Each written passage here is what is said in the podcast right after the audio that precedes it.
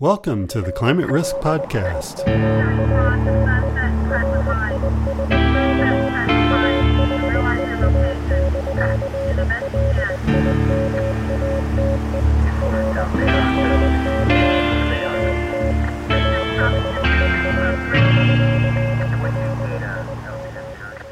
I'm your host, Brad Hurley, from the consulting firm ICF.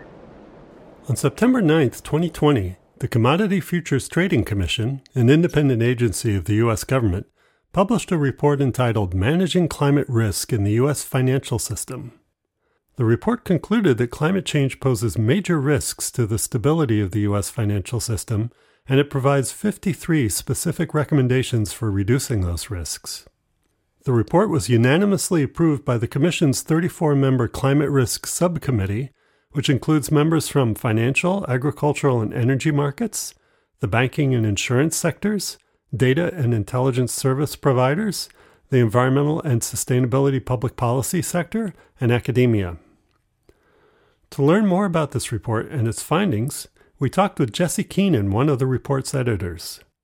Dr. Keenan is an associate professor and social scientist at the School of Architecture at Tulane University, where he leads courses and seminars advancing the interdisciplinary fields of sustainable real estate and urban development. His research focuses on the intersection of climate change adaptation in the built environment, including aspects of design, engineering, regulation, planning, and financing. So, what was the impetus behind this CFTC report? So, how did climate risk sort of bubble up to the top as an issue for the Commission's attention? Well, I think the reason that the CFTC decided to take this on is a reflection of several things. One, climate change is an inescapable phenomenon as it relates to its impacts uh, on global economies, supply chains, valuations of assets, et cetera, et cetera. Uh, and so, um, particularly for the CFTC, um, which deals in futures, options, derivatives, um, an enormous market, um, far exceeding the size of any equity market, for instance. These types of forward looking behaviors are consistent with the challenges of forward looking behavior as it associates with uh, understanding climate change. But at, the, but at the same time, it's a present phenomenon, it's a present challenge. Climate change is already with us. So, in that regard, there's several things happening. One is that after the Paris Accords, central bankers and prudential regulators uh, um, of economies got together, uh, but for the United States, and created something called the Network for Greening the Financial System.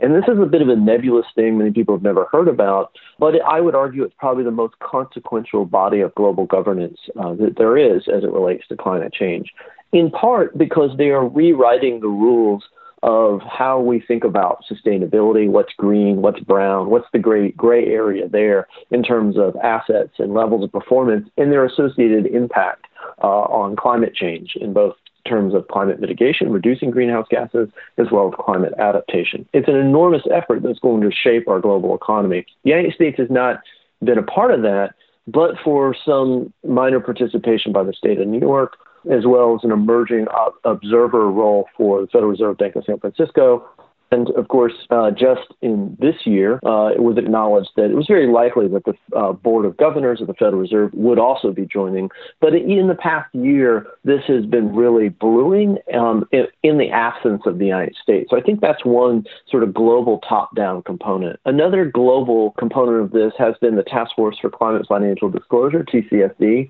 which I think is among many disclosure systems that has probably risen to the top in terms of standardization. And it's moved very quickly to engage trillions of dollars of assets or assets under management in a significant part or component of our economy, global economy.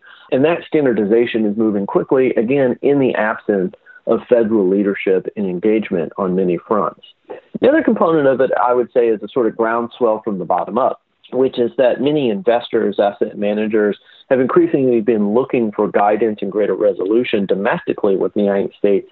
And of course, the failure um, and really the overt uh, policy disposition of the Trump administration to stand in the way of, um, let's say, allowing greater access to a greater diversity of funds, products, and financial services that is driving sustainable investment. Uh, and whether that's your 401k or whether that's a pension fund, um, you know, where do these fiduciary duties rest?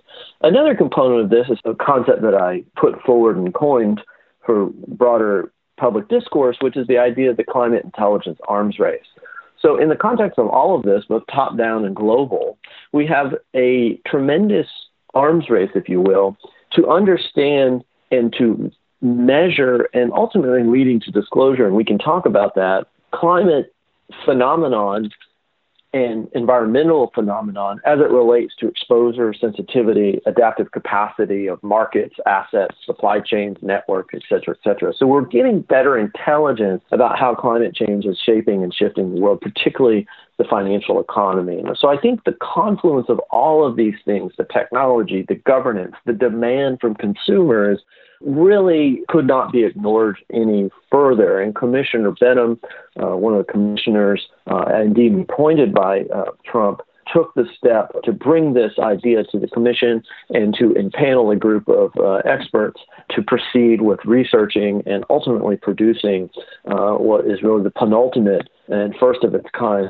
report from a U.S. financial regulator on fundamentally what does it mean to manage risk in the U.S. financial system. And in many ways, this is an exercise in domesticating global knowledge, but also working within the unique American vernacular of things that are unique to our markets and our, our, our way of regulation about what we can do to not just transform the system of regulation, but calibrate it and work within existing modes of regulation.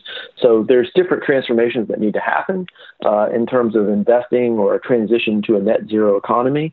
But there's much that we can do on the margins that are minor, that are technical, that really add up and really and really matter in many ways. And so we have a lot of very detailed prescriptions and recommendations in this work that get to that level of technical specificity. Again, really a first of its kind. It's it's interesting to me that this is coming out of a commission that focuses on futures and derivatives because I think to most people they would think that would really be have a, a more short term focus than the kind of longer term focus of climate change. But as you mentioned, this is a here and now problem, and I'm wondering if you could give us some examples of ways in which climate change could affect the financial markets that will affect futures and other derivatives including both the impacts of climate change itself as well as the effects of actions that are aimed at reducing emissions. So let me say this that one of the great benefits or liberties that we had in producing this work uh, was that we were not limited to the regulatory domain of the CFTC.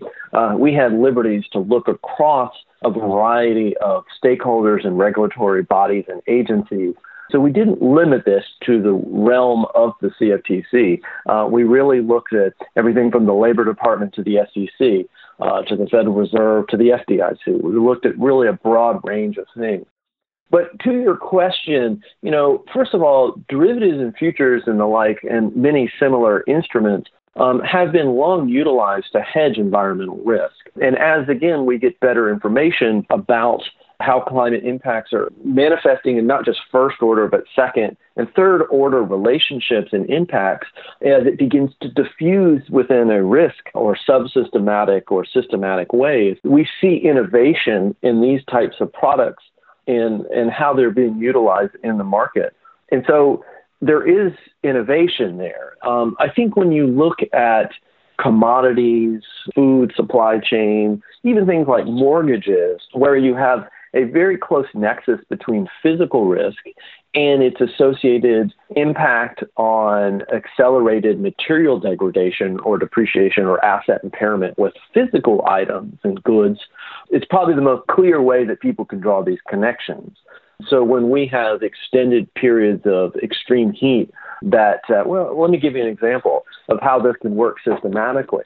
We can have droughts that impact the Midwest in terms of uh, cereals and grains production um, that increases uh, the necessity to uh, draw out more groundwater, pump more water, which, by the way, has a huge energy cost and, and, and, and eats into your bottom line at the other end of the equation in terms of primaries production. But then you start thinking, well, Um, what happens when the Mississippi has too low of water to bring these goods to market, right? And barges can't, and you can't have sufficient river traffic. And this works the other way too. When you have too much rain and you can't get seeds to the market in the spring. Uh, and so when you start thinking about it, not just in terms okay, drought's one thing, but how do we think about logistics? How do we think about supply chain? A number of years ago, a forest fire took down one of the largest warehouses for hops uh, and the impact that that had on beer and beer making in the United States.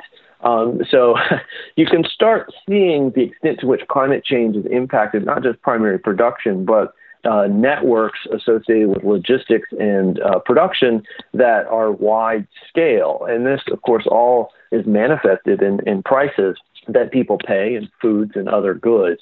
So it's a, there's a lot of impacts. There's a lot of systematic relationships. You know, if you are a lender or a regional lender who's uh, you know investing in these markets, you have a fair amount of concentrated risk. For instance, uh, when you have a, um, entire assets that are challenged, um, and that may be an entire book of loans to a certain type of particular market that's geographically concentrated, and that may represent uh, a certain measure of risk in its own right. So, you know, measures of stability and underwriting and cre- credit underwriting in the past in some sectors uh, may no longer be hold true. You know, that stationarity, that worldview of a certain stationarity is, I think, upended when we think about the dynamic nature of human environmental conflict in relationships uh, in the face of climate change. And what about the transitional risks, so like you know the effects of, of a shift towards a net zero system? Yeah, well, well, let me tell you this. I mean, think about what's going on right now with Boeing. And Boeing is really foreseeing a, a decline in production of aircraft. And this is really the convergence of three risks, right? It's the convergence of technological risk and how they coded out the 737 MAX. Uh, so that's a technological risk. There's a pandemic risk, uh, uh, which is more or less a natural hazards peril. You can uh, associate that uh, in environmental terms, a pandemic. Uh, also human caused in a way or managed or mismanaged. Uh, so that's impacting air travel. Then you also have a climate risk uh, with air travel in the sense that, that you have changing consumer preferences. People are more cognizant of the carbon footprint of travel. And so that doesn't just impact airlines, particularly when they are being impacted by these other hazards and uh, economic impacts.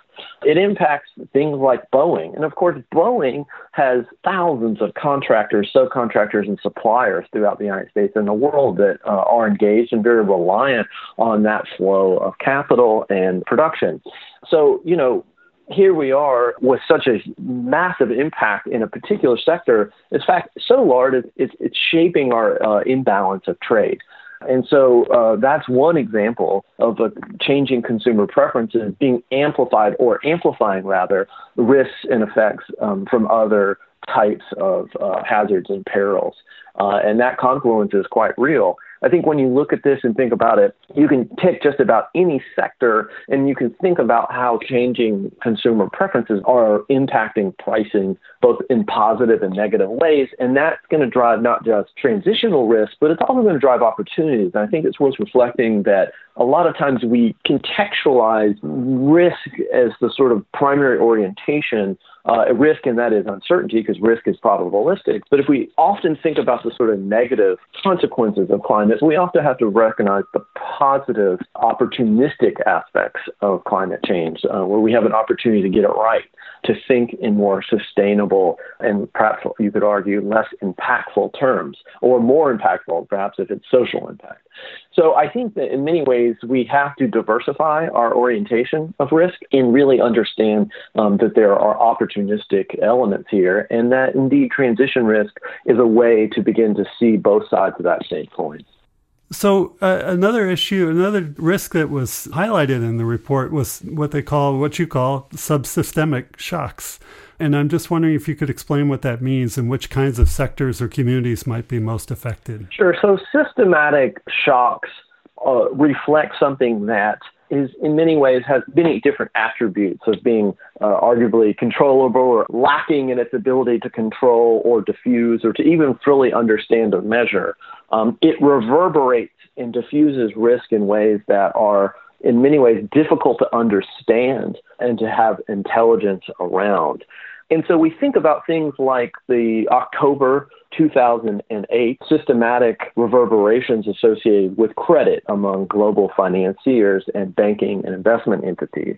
Um, we think of that as reaching a penultimate point of a shock, a moment, a credit freeze and squeeze at the same time. But when you're also thinking about climate change, you have to recognize that there are both spatial and geographic orientations as well as non spatial orientations to the concentration of capital. And a lot of times we think in terms of global capitalism that it's non spatial, right? That, that, and indeed, most, obviously, most money and value, particularly in things like derivatives, are external to any spatial or geographic orientation, um, but for perhaps where people's tax uh, country of tax election may be. Nonetheless, there's a flip side of that, and because we generally think of money and financial system in non-spatial terms, there's also a spatial dimension to it, which is that there are concentrations regionally uh, of capital and at-risk capital that represent subsystematic risk in the sense that they're, for instance, coastal housing markets uh, and let's say regional to local lenders who have mortgages on the books, uh, mortgages or assets that they haven't passed on to the secondary market. It may not just be mortgages, may also be lines of credit and other um, debt and investment products in local economies that are at risk from uh, greater inundation events, uh, rain and precipitation inundation events, as well as sea level rise, any number of coastal hazards. You know, all of that is going to challenge and impair those assets and that leads to a certain concentration of risk uh, that indeed may be regional, but it may be subsystematic in the sense that it also influences or has impact on um, let's say a scenario where there may have to be greater capital reserves to account for this uh, level of impairment or potential impairment, uh, and that has an impact on uh, reducing capital availability for things like small businesses or manufacturing or other allied uh, components of the economy that are reliant on access to more local or regional sources of capital. So that may not be widely diffused in terms of global capitalism and uh, undermining um, systematic or globally systematic markets, but it may be subsystematic to the extent that there is uh, a more uh, resolute, more localized, if not regional, orientation of that concentration of risk. Okay, that makes sense. So then, in terms of financial regulators and financial institutions, what what's what are some of the steps that they should be thinking about taking now to to prepare for these risks? Well, I think regulators are caught in negotiating a very difficult world where the market is increasingly demanding greater action and greater consistency and greater recognition of the scale and the scope of the problem. Technology is emergent, but it's not fully there. Um, in many ways, one of the greatest measure of momentum that we have in terms of global financial economies addressing climate change is the translation of measurement, measurement science, as well as the management side of this into modes of disclosure that create measures of disclosure and public access and transparency, but also reflect um, a certain protection of proprietary nature of that information. And it leads to this question of materiality. What is the material nature of what we need to disclose? And I think that that question is a difficult question that varies by sector, it varies by asset. Um, and it's really at the heart of where we are in terms of thinking about disclosure. But disclosure, among other avenues of opportunity and momentum, is, is really critically important because it's at that moment that I think regulators have something tangible or empirical from which they can base future regulatory ambitions on. So the question it's a bit of a chicken or egg. Like what comes first? The information about physical and transition risk or does the regulation happen? I think what we call for in a way is greater collaboration between sectors to begin standardizing and uh, standard development that begins to give greater recognition or greater definition and resolution to some really core concepts associated with physical and transition risk, climate risk writ large, as well as basic ideas of sustainability. What does it mean to invest in sustainability? What at what point does a, an asset cross a threshold, scope one, two, and now with greater dialogue now with scope three emissions, you know, at what point do you cross that threshold and something becomes ostensibly green, right? How do we set those benchmarks? All of this, I think, requires a greater dialogue leading towards standardization. Now, you can move too quickly in terms of standardization, and that can represent its own type of political and transition risk in its own right.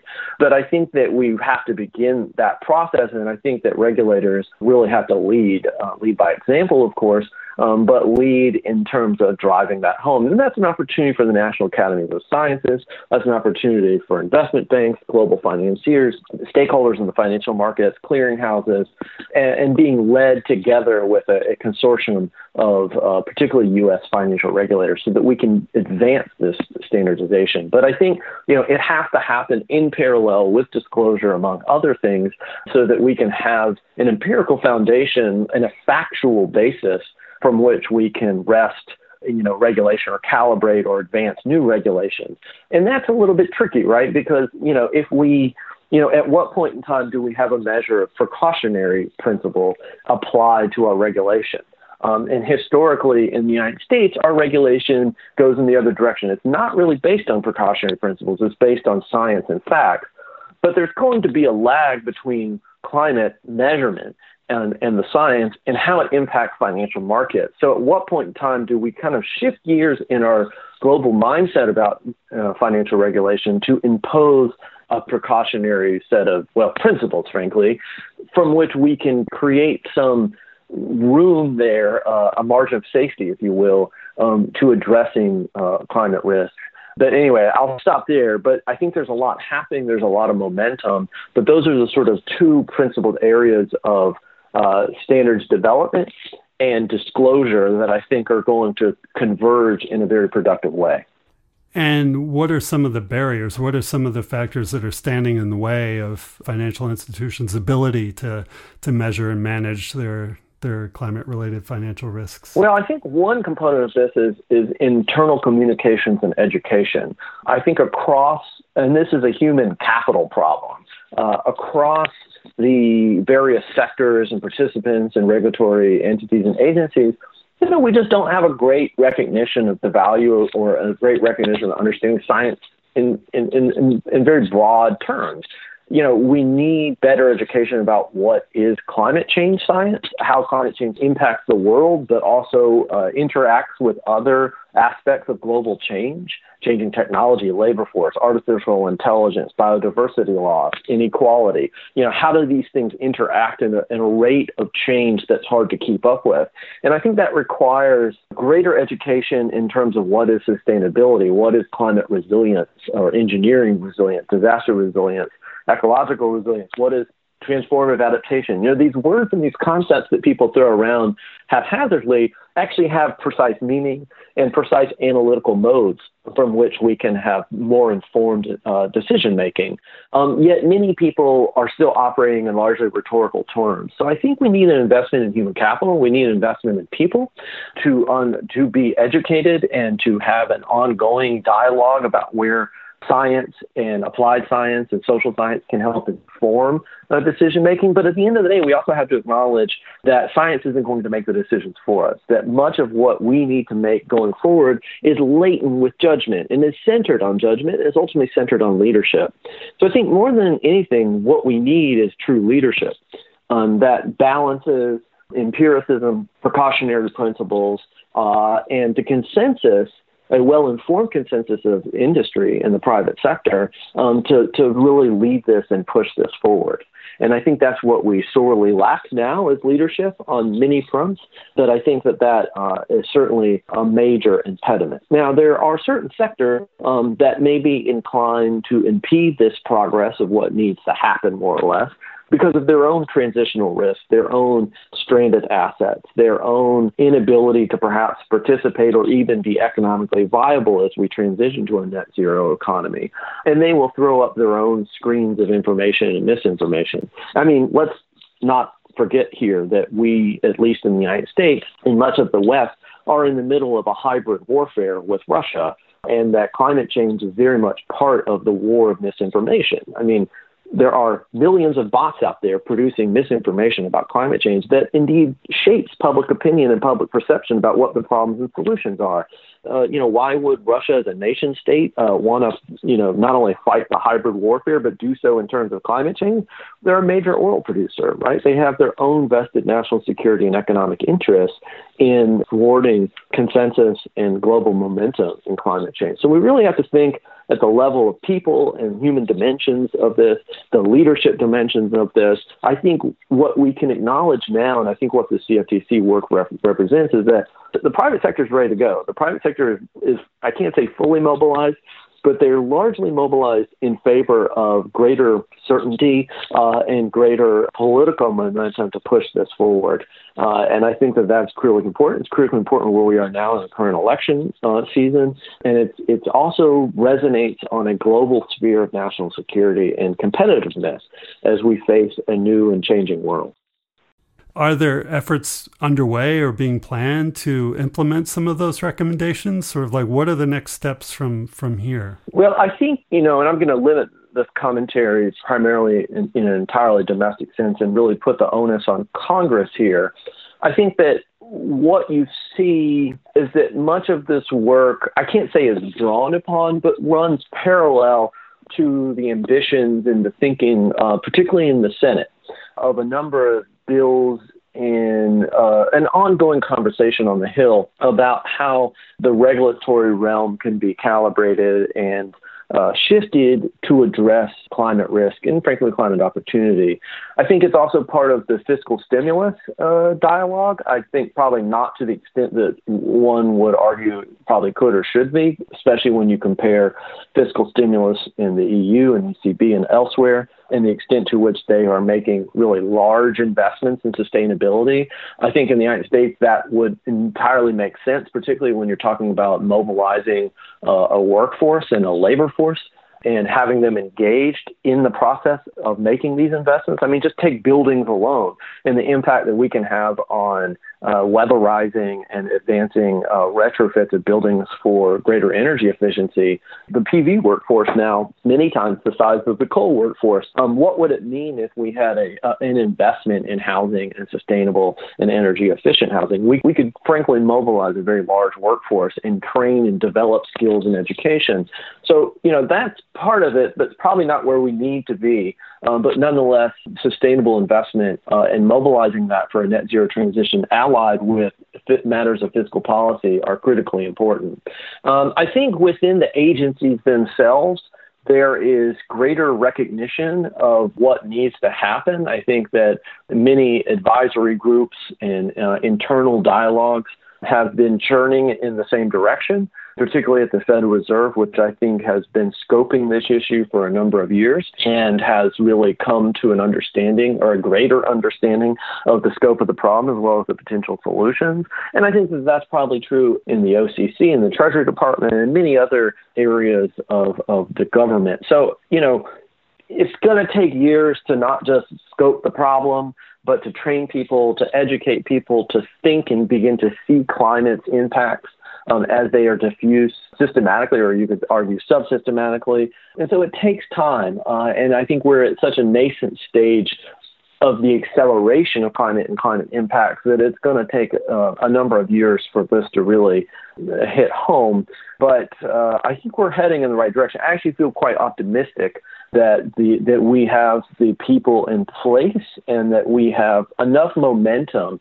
Because in many ways, if there's one thing that you, uh, is sort of unique to the American model of regulation, is that industry can drive and can self-define some measure of its own regulation or a regulatory sphere that I think works for some but maybe not for all. And I think when we think about the context of inequality and and other challenges that we face, I think that there's a recognition that public and private stakeholders have to work together, if anything, to build the political momentum um, not just for, not obviously for self regulation, but for more finite public regulation that is going to help steer markets. But let me put this another way in more plain spoken terms, which is that, you know, okay, the SEC comes out and says that we need to have all climate change impacts are material or whatever they could be material is really what they need to how they need to think about it. And companies start, you know, disclose publicly traded companies that fall under the SEC's jurisdiction start, you know, disclosing climate impacts or whatever. But like, you know, that's already happening on some measure. There's already measures of accountability that the markets are imposing on themselves. Now, is it complete? Is it as thorough as it needs to be? Absolutely not. But I bring that up because, and I, it, it's not to mean that that's a substitute for regulation. I don't mean that at all. But I guess where I feel optimistic is that the markets are already beginning to impose this discipline on themselves. And I think that that's a necessary step because it's going to give the regulators the tools to take it to the next step. And I think that's what we can feel optimistic about. Thanks again to Jesse Keenan for talking with us for this podcast. If you're interested in climate risk and would like to learn more, please subscribe to the podcast. You can follow along as we explore this topic in more depth